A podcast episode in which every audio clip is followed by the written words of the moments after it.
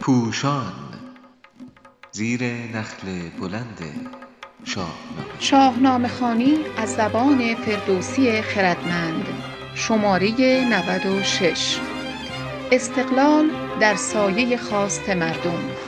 چاپ شده در روزنامه ستاره صبح در تاریخ چهار مرداد 99 نویسنده علیرضا قراباغی. گوینده زیبا بهرامی زاده تدوین صدا کیمیا کرامت. موسیقی من کجا باران کجا همایون شجریان. کاووس جوان با لشکرکشی به فراسوی مرزهای ایران همگان را به کام بلا می اندازد و با ترفند شاه هاماوران به بند می افتد. برای چهارمین بار دشمنان این خاک پاک را لگت کوب می کنند. افراسیاب که در دوران فرمانروایی کیقوباد دادگر حتی خیال تجاوز به ایران را هم نمی توانست در سر بپروراند اکنون باز از مرزها می گذرد و به ایران هجوم می آورد.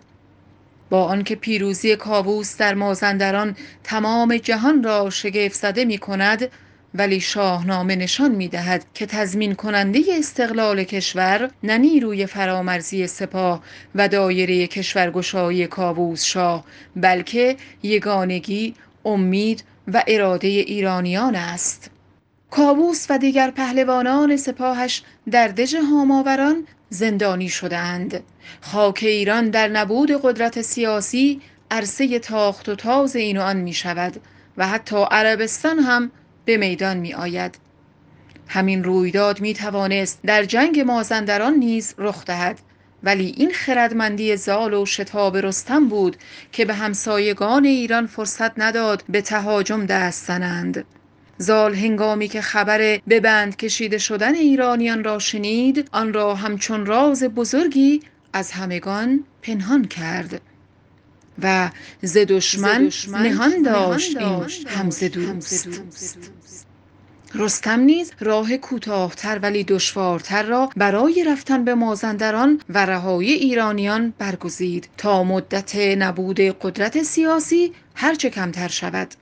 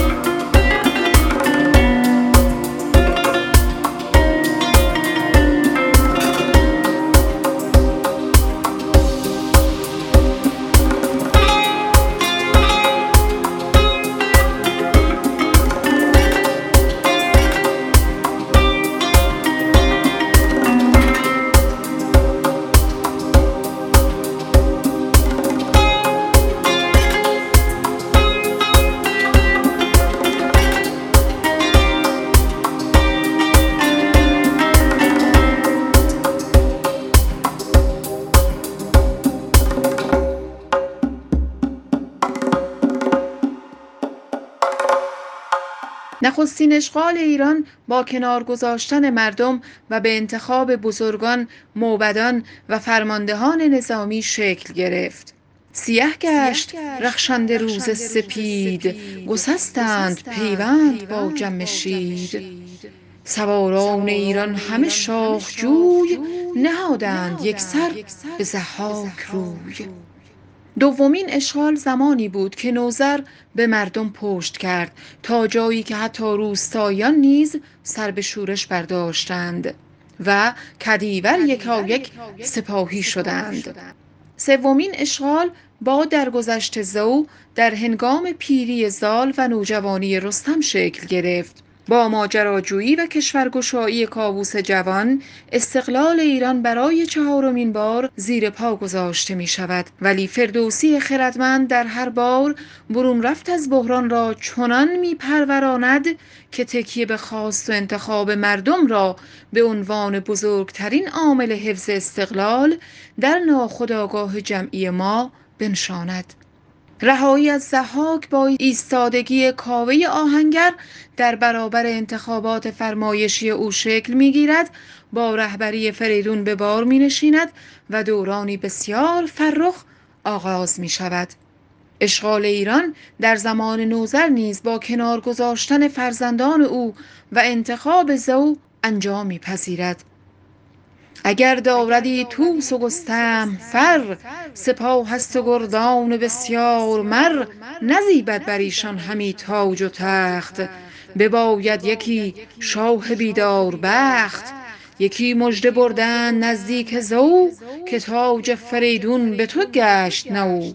سپهدار دستان یک سر سپاه تو را خواستند ای سزاوار گاه زو تورانیان را به آن سوی جیهون میراند و دورانی از صلح و آرامش برقرار می کند برون رفت از اشغال سوم نیز هنگامی روی می دهد که ایرانیان به گلایه از زال زبان به اعتراض می گشایند و به دنبال آنند که مردی از خیش برون آید و کاری بکند.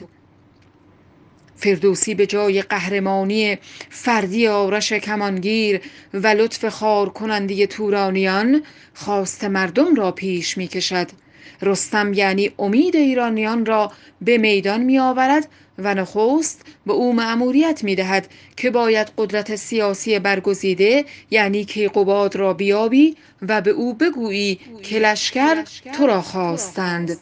با رهبری سیاسی کیقوباد نیروی مردم و دلاوری رستم بار دیگر تورانیان از ایران بیرون رانده می شوند و صد سال صلح و پیشرفت پدیدار می گردد.